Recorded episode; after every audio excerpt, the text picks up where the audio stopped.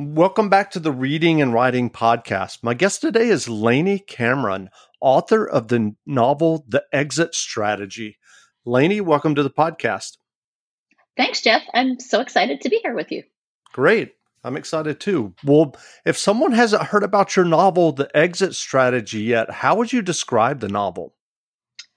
Gosh, there are so many ways to describe it, but one is to say it's about woman power or girl power grown up. It's actually a, a, novel about women overcoming the weird situations that sometimes we get thrown into in life, in this case, by a guy. And another way to describe it would be to say it's the story of a wife and a mistress who are forced to work together. One is a venture capitalist, meaning she invests in companies for a living. That's my main character, Rin Brennan. And on the opening pages of the novel, she's getting ready to walk into a meeting where it's basically a company that she has bet her whole career on by investing in this company. And as she gets ready to walk into the meeting, she realizes that the person who she's bet everything on, who's the CEO of the other company, is her husband's mistress. And so that's kind of the first two pages of the book. well, do you remember the original idea or impetus that led you to writing the exit strategy? I do. And it's funny because it started with such a small seed, which was this idea of a wife picking up the phone and calling a mistress, and the mistress not knowing she was a mistress and not identifying that way at all, and being in total shock to realize that in this case in the book, her fiance is already married. And then from there, I kind of said to myself, okay, so what if the two women couldn't walk away from each other? What would be a scenario where they couldn't just end that phone call and never talk to each other again? And so I came up with this idea of okay, what if they were forced to work together and their professional success was completely dependent on the other? And so neither of them could afford to not work together, but obviously neither of them wants to do it.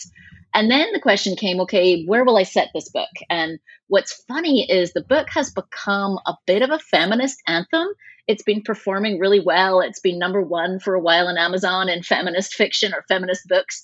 But I actually didn't set out to write it that way. I just asked myself, where should I set this book? And I said, well, I've worked for 20 plus years in Silicon Valley. I'll set it what where I'm used to, which is in the world of venture capital and startups and uh, Silicon Valley and board meetings. And I've spent a long time being the only woman in the boardroom. And so I just wrote what I had experienced, which is an incredibly sexist environment where you kind of have to fight tooth and nail to be taken seriously, and you are the only woman in the room. And so I thought, well, I'll just set it where I'm used to. And it's funny that it's become a bit of a feminist anthem as a book because by the end of the book, I was like, oh, this is fiction. I can actually fix all the things you can't necessarily fix easily in real life. And so people love the way this book actually tackles sexism and takes it on. Well, what was your own writing journey that led you from a career in technology and business to writing your novel, The Exit Strategy? Well, I'm really, you know, lucky, blessed, fortunate that I could afford to do this because, you know, first off, it's hard, right? Very few people make money writing novels. It's something we do for love, and a few, very, very few people make money off it. It's it's the exception more than the rule. And so what happened is five years ago, I had finished one job at a startup, and I thought, you know, I have this idea. I have this idea that's in my head for, for this novel. I've said I would write a novel for a long time in my life, but, you know, I never really took any concrete steps towards it. This was about five years ago. And so I gave myself six months, which that's where I say I'm lucky because not everyone can afford to do that, right? The more common scenario is you have to do it while you're working full time and while you're looking after your kids and all the other things. And so I was really fortunate that I was able to kind of gift myself that six months.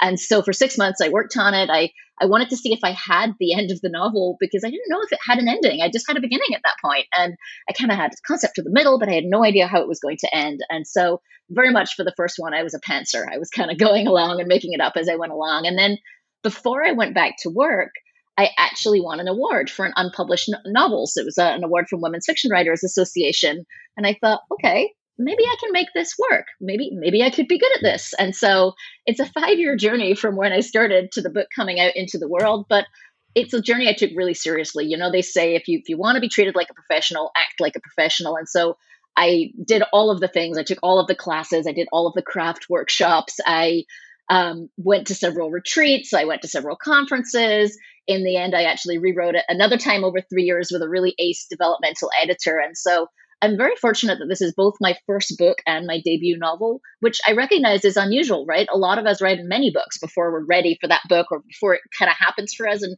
I ended up going with a small publisher. I'm sure we'll talk more about the publishing path, but I do feel really fortunate that it is both my first book and my kind of debut novel out from a publisher. And it's doing really well. It just won its sixth award, which uh, kind of amazes me given how hard it was to actually get it published. And so um, I'm, you know, touched that people it's it's um, it's affecting people and they're really enjoying the book. Had you had you written fiction before, or had you thought about writing fiction when you were working as a technology executive? No, in fact, I was a marketing executive. So what I wrote was copy, right? If anything, I would write advertising copy, which is it's good for learning the the art of being short and punchy. And I've been a reader forever. I am a huge reader. I love to read. Although when I was in tech and I was traveling and working these crazy 80 hour plus weeks, I didn't get to read very much. Every airline journey was actually like catching up on hours of emails. But um, I used to be like when I was younger, before my career truly took off, I used to be a voracious reader. I remember when I was a kid, I read my, my way through the entire Terry Pratchett Discworld series, and I've still got a little bit of a soft spot for all things set in like fantasy worlds, even though I chose to write women's fiction. Um, and I have to admit that part of me still believes that we're all floating through the universe on the back of a giant turtle because that's what I read when I was a teenager and it just stuck. So. well, what was the publishing process for you for getting the exit strategy published? So I did what many people do, I think, which is I started on the agent path and said, okay, maybe I could find an agent to represent this book. And I was still fairly new to this world and I don't think I understood the pros and cons of all the paths completely yet because now it's a it's a topic I'm very passionate about helping people understand among the five or six different paths to publishing which one is right for them.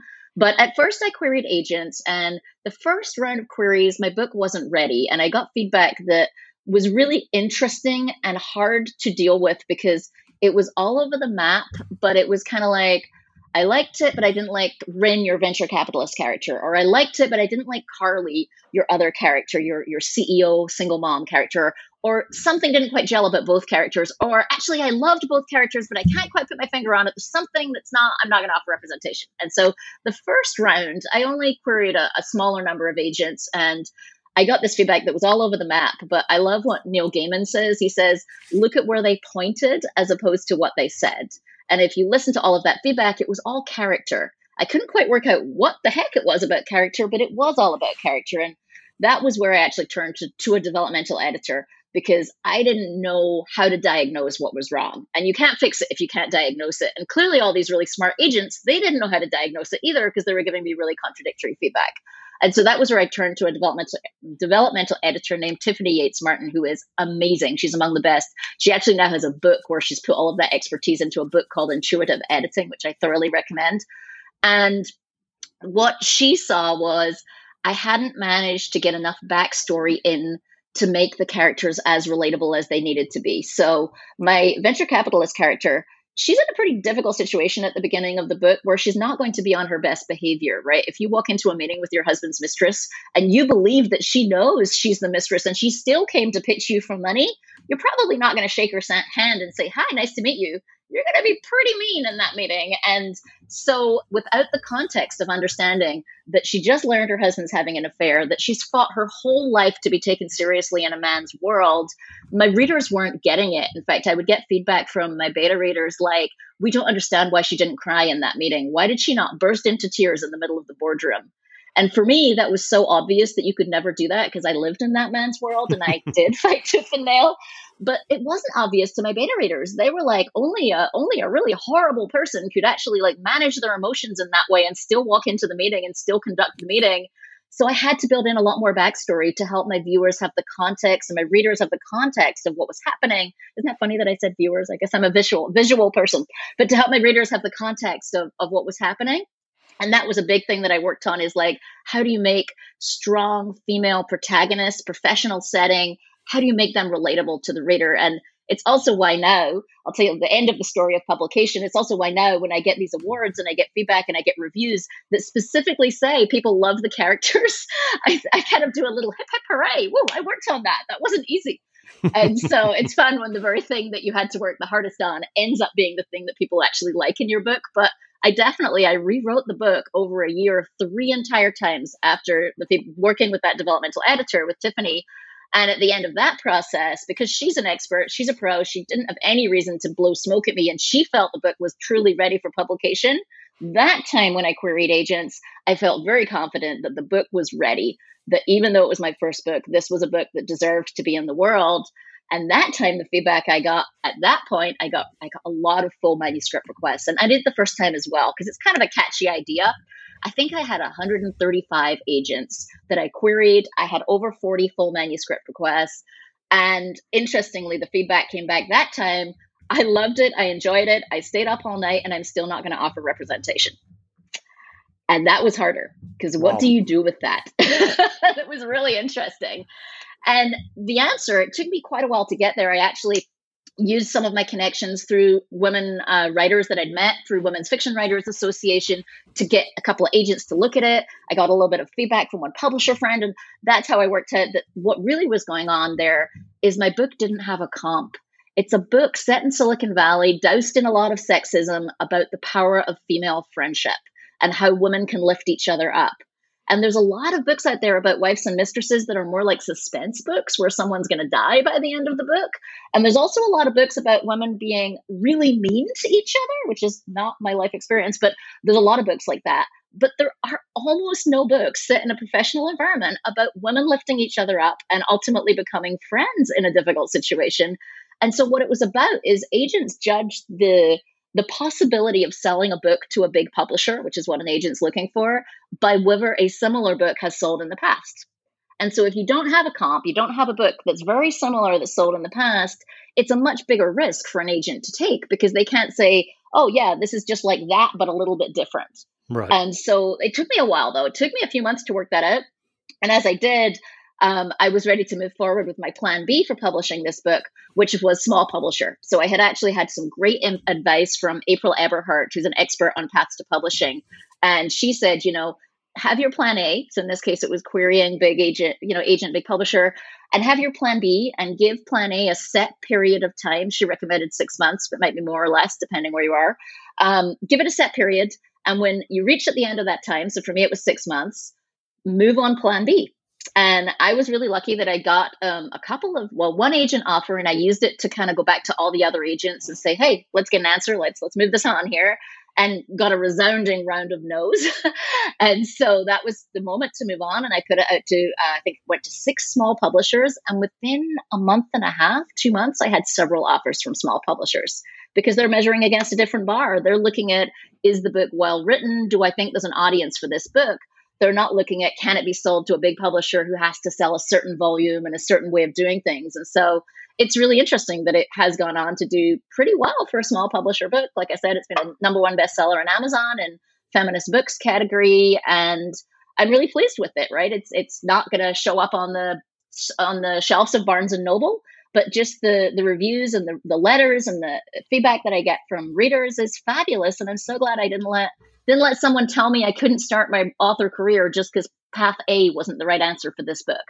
That's great. And what publisher did you end up with? I'm with the Wild Rose Press.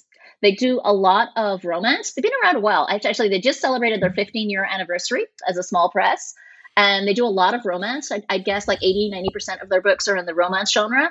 And increasingly in the last few years, they've been doing women's fiction and putting out some great women's fiction as well. That's great. Well, are you writing a second novel now? I am. I am working on a book that is not set in Silicon Valley. It's interesting because during the five years that I was working on this book, I actually wrote it all around the world. So after I made the decision to become a full time writer, my husband and I looked at each other and said, we don't really need to be paying San Francisco rents anymore. If you're writing, and I'm a computer consultant and I could do my, my husband could do his job from anywhere. So we decided to become digital nomads. So for five years, up until the pandemic, which is a whole different world for the last 12 months, but for five years, we actually would choose locations to live six months at a time. And so long as we had an internet connection, we could both work from anywhere.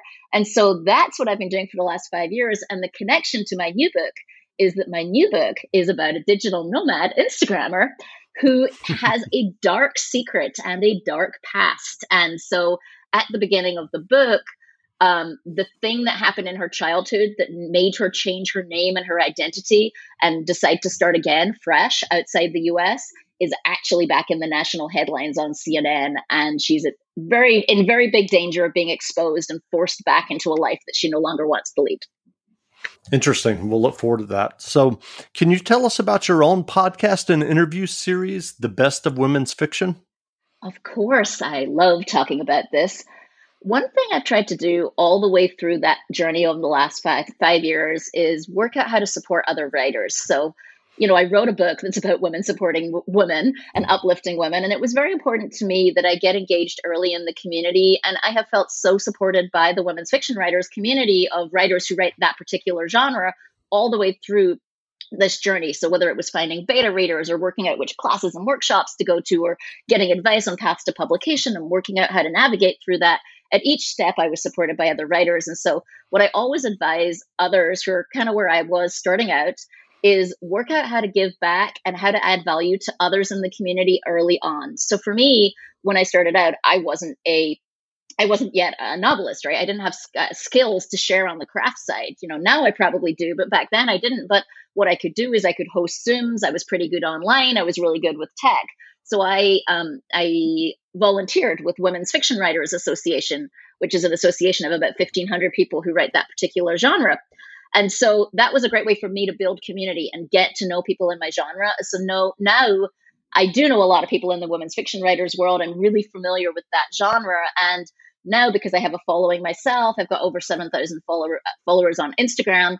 I wanted to do something to support other writers and help raise the visibility of authors who maybe aren't getting viewed or aren't getting seen in the same way yet. And so I created a podcast and an interview series where I interview people I admire, authors I admire in the women's fiction writer space, um, in the genre that is known as women's fiction. Women's fiction. What's the easiest choice you can make? Window instead of middle seat? Picking a vendor who sends a great gift basket? Outsourcing business tasks you hate? What about selling with Shopify?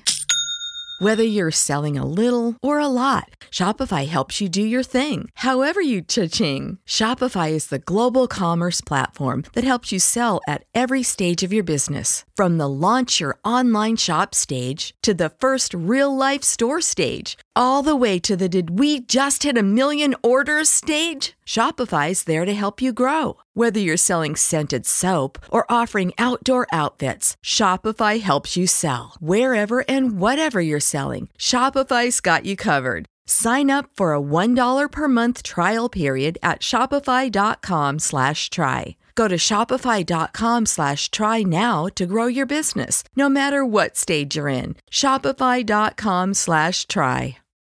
When you need mealtime inspiration, it's worth shopping Kroger, where you'll find over 30,000 mouthwatering choices that excite your inner foodie. And no matter what tasty choice you make, you'll enjoy our everyday low prices, plus extra ways to save, like digital coupons worth over $600 each week. You can also save up to $1 off per gallon at the pump with fuel points. More savings and more inspiring flavors make shopping Kroger worth it every time. Kroger, fresh for everyone. Fuel restrictions apply. And it's a mix. It's everything from debut writers when their first book is coming out to multi, multi bestsellers like Barbara O'Neal, who sold like, I don't know, 2 million copies of When We Believed in Mermaids. So, like, we've had a real mix of people.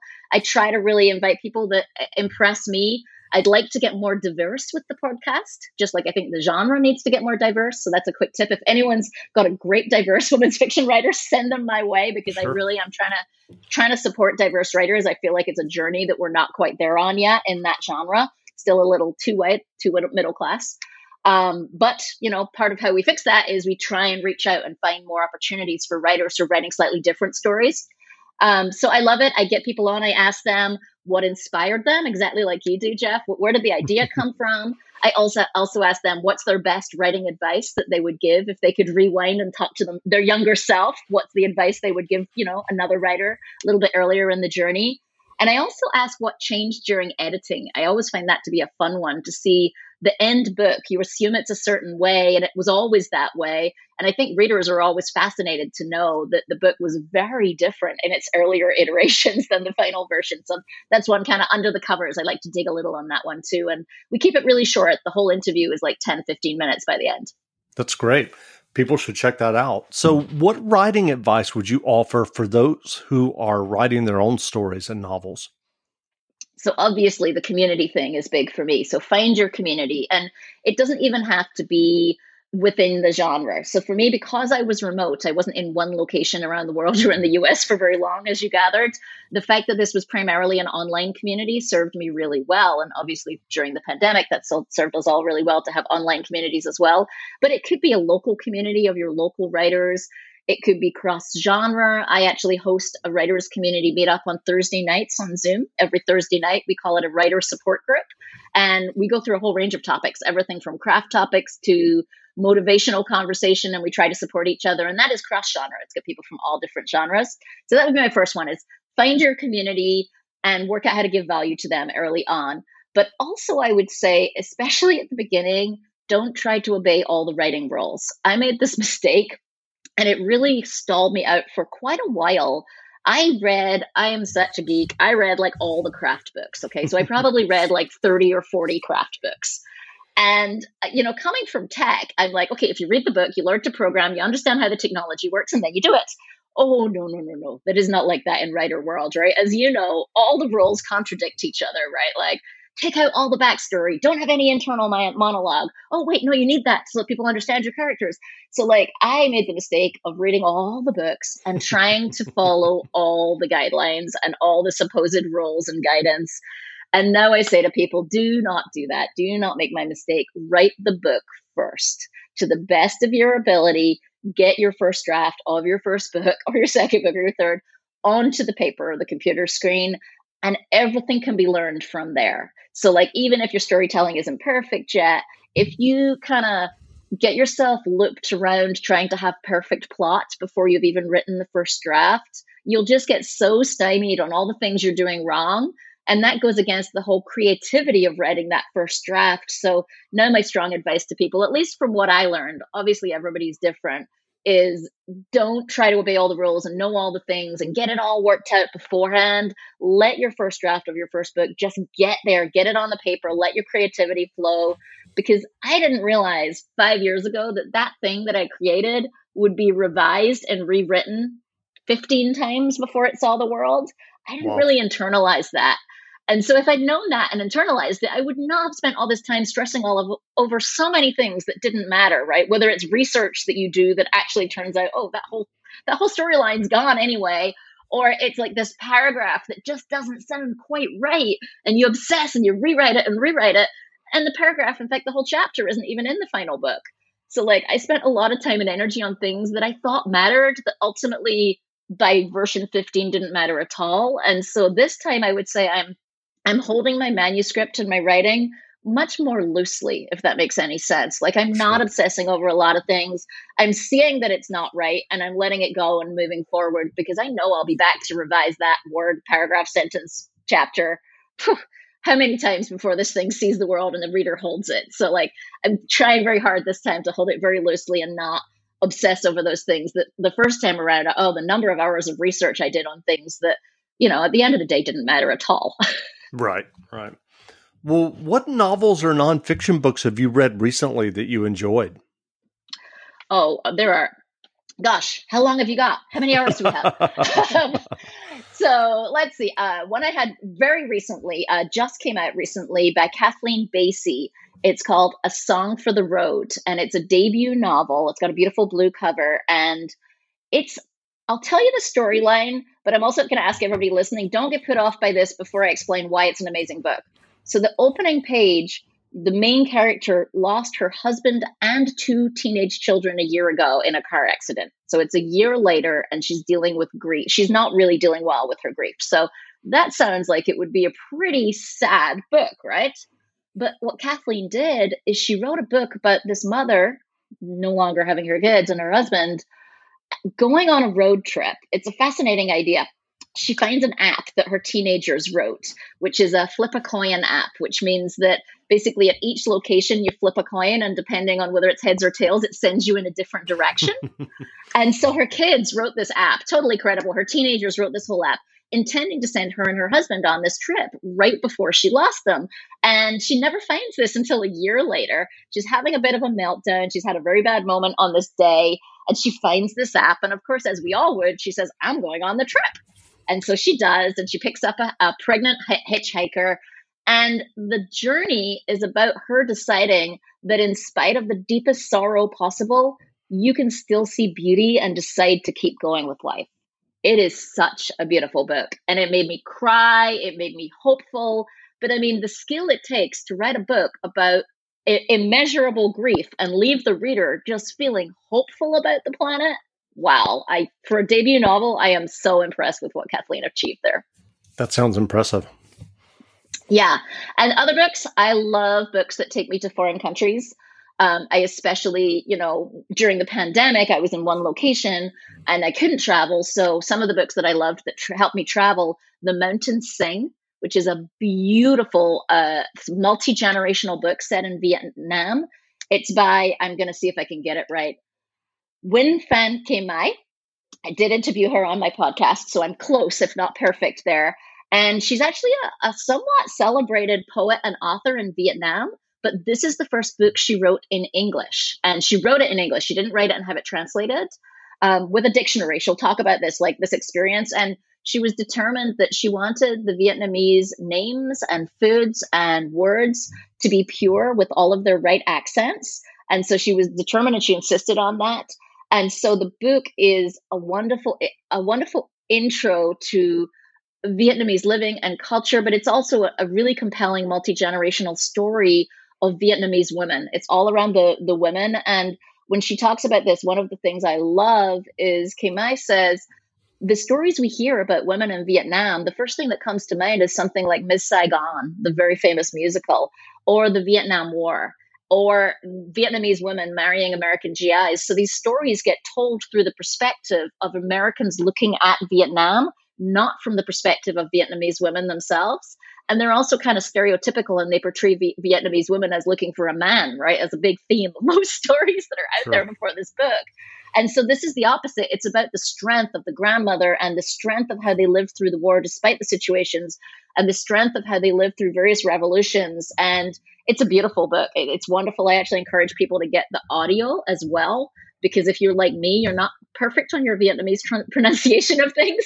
And so I realized that I was getting almost every name in the book wrong as I was reading it. And then I had the audio, and I would actually listen to sections of the audio just so I could hear the correct pronunciation of the names in the book. And um, to give you a sense, Que Mai just got chosen, I think it was just a few weeks ago, by Forbes magazine as one of the 20 most inspiring women in Vietnam because of the purity she insisted on bringing and how she's changing the perception of Vietnamese women because of this book. That's great. Well, where can people find you online if they want to learn more about you and your novel, The Exit Strategy? Yeah, I'm going to give you two websites, one for me and one for my podcast. So, for me, if you'd like to learn more about the exit strategy, it's going to be laineycameron.com, L A I N E Y, Cameron.com.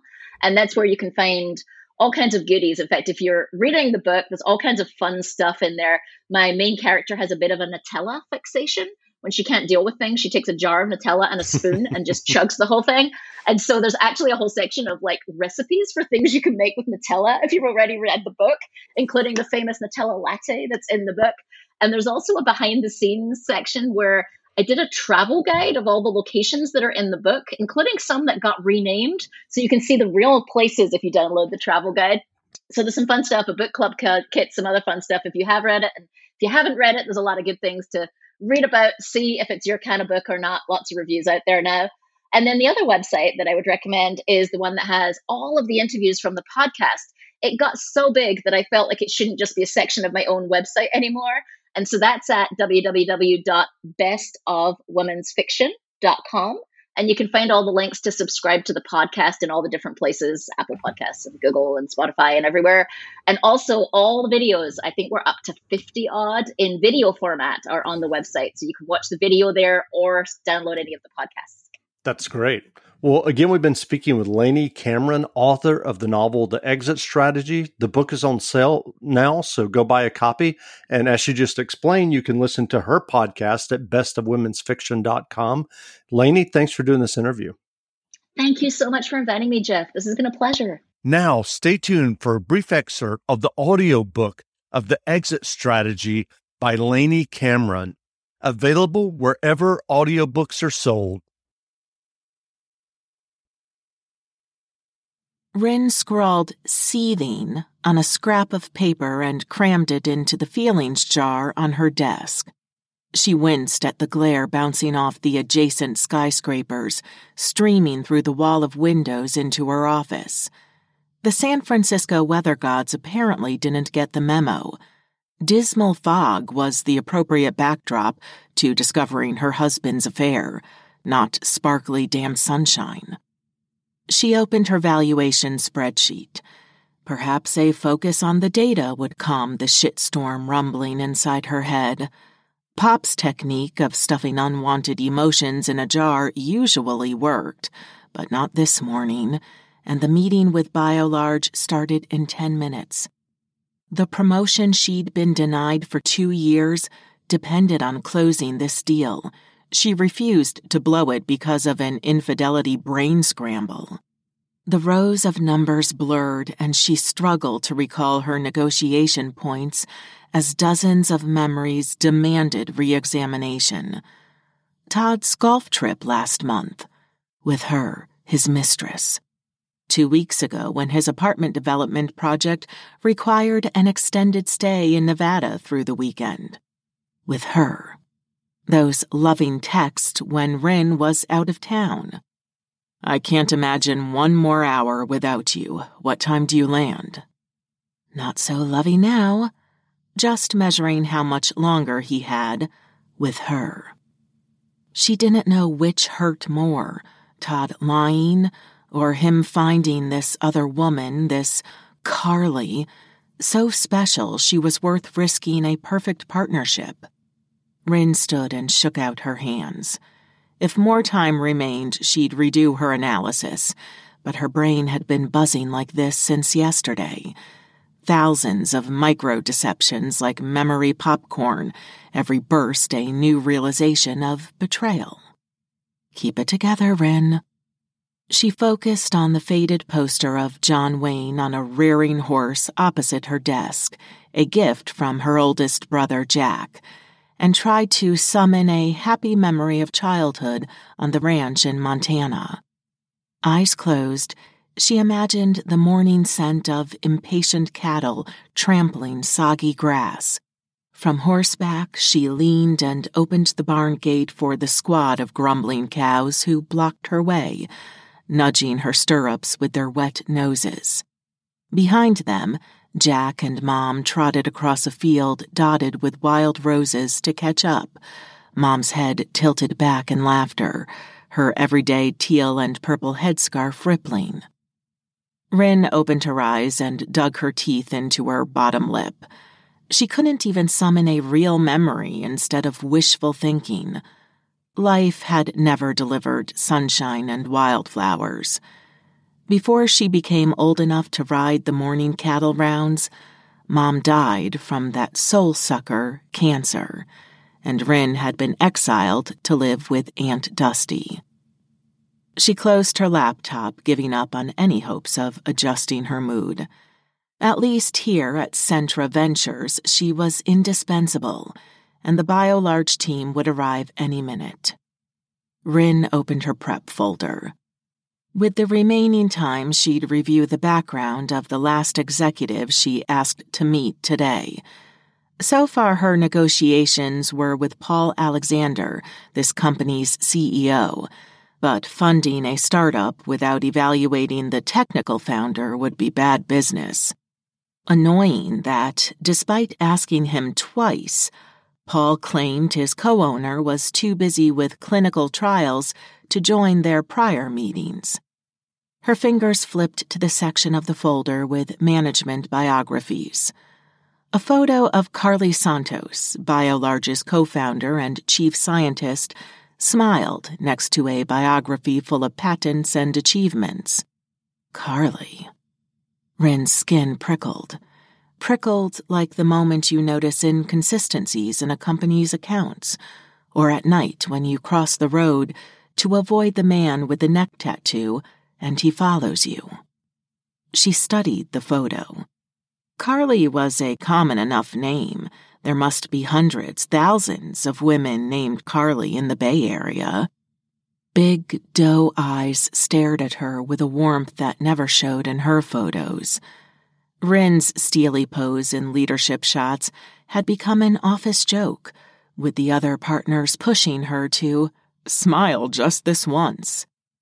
But grinning on demand wasn't how a woman got taken seriously in a world where testosterone dripped down the walls.